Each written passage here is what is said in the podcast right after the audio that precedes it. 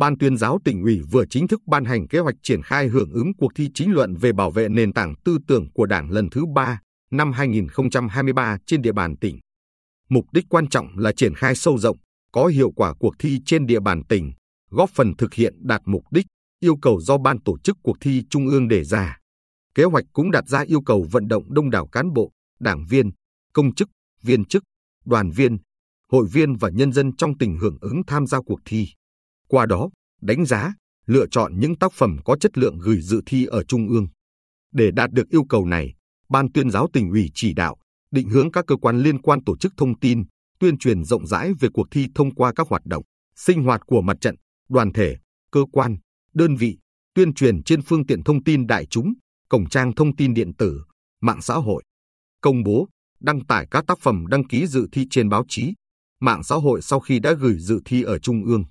Ban tuyên giáo tỉnh ủy sẽ thành lập hội đồng sơ khảo cấp tỉnh và tổ thư ký để tổ chức đánh giá, lựa chọn khoảng 30 tác phẩm có chất lượng gửi dự thi ở Trung ương. Tham mưu Ban chỉ đạo 35 tỉnh tiến hành tổng kết, đánh giá quá trình triển khai cuộc thi trên địa bàn tỉnh,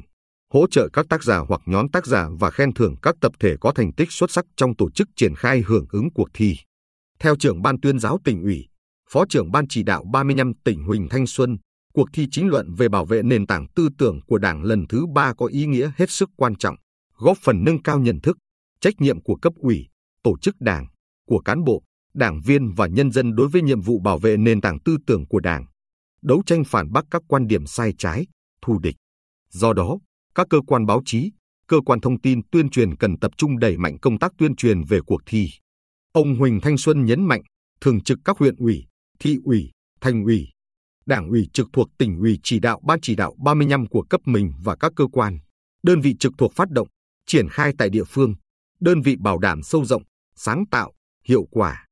Trong đó, tỉnh đoàn và ban chỉ đạo 35 trường đại học Quy Nhơn cần tập trung động viên, khuyến khích,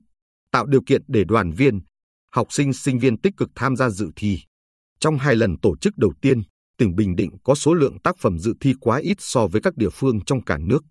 Vì vậy, ở lần tổ chức thứ ba, Thường trực tỉnh ủy yêu cầu phải quán triệt và phân bổ chỉ tiêu phấn đấu số lượng tác phẩm dự thi cho các địa phương, đơn vị.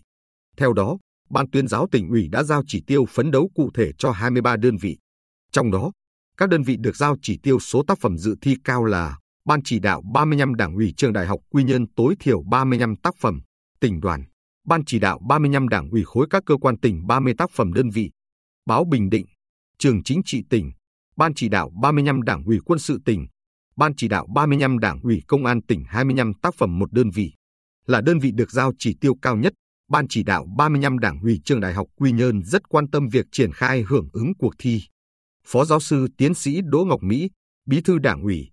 Hiệu trưởng, trưởng Ban chỉ đạo 35 Đảng ủy trường Đại học Quy Nhơn cho hay, việc triển khai hưởng ứng cuộc thi sẽ mang tính trọng tâm, trọng điểm, tập trung vào các giảng viên chuyên ngành và các sinh viên thật sự xuất sắc, có nền tảng kiến thức và sự am hiểu sâu sắc về các nội dung của cuộc thi. Hưởng ứng cuộc thi không chỉ lan tỏa từng nội dung, lĩnh vực cụ thể, mà còn góp phần nâng cao nhận thức về bảo vệ nền tảng tư tưởng của Đảng trong thế hệ trẻ.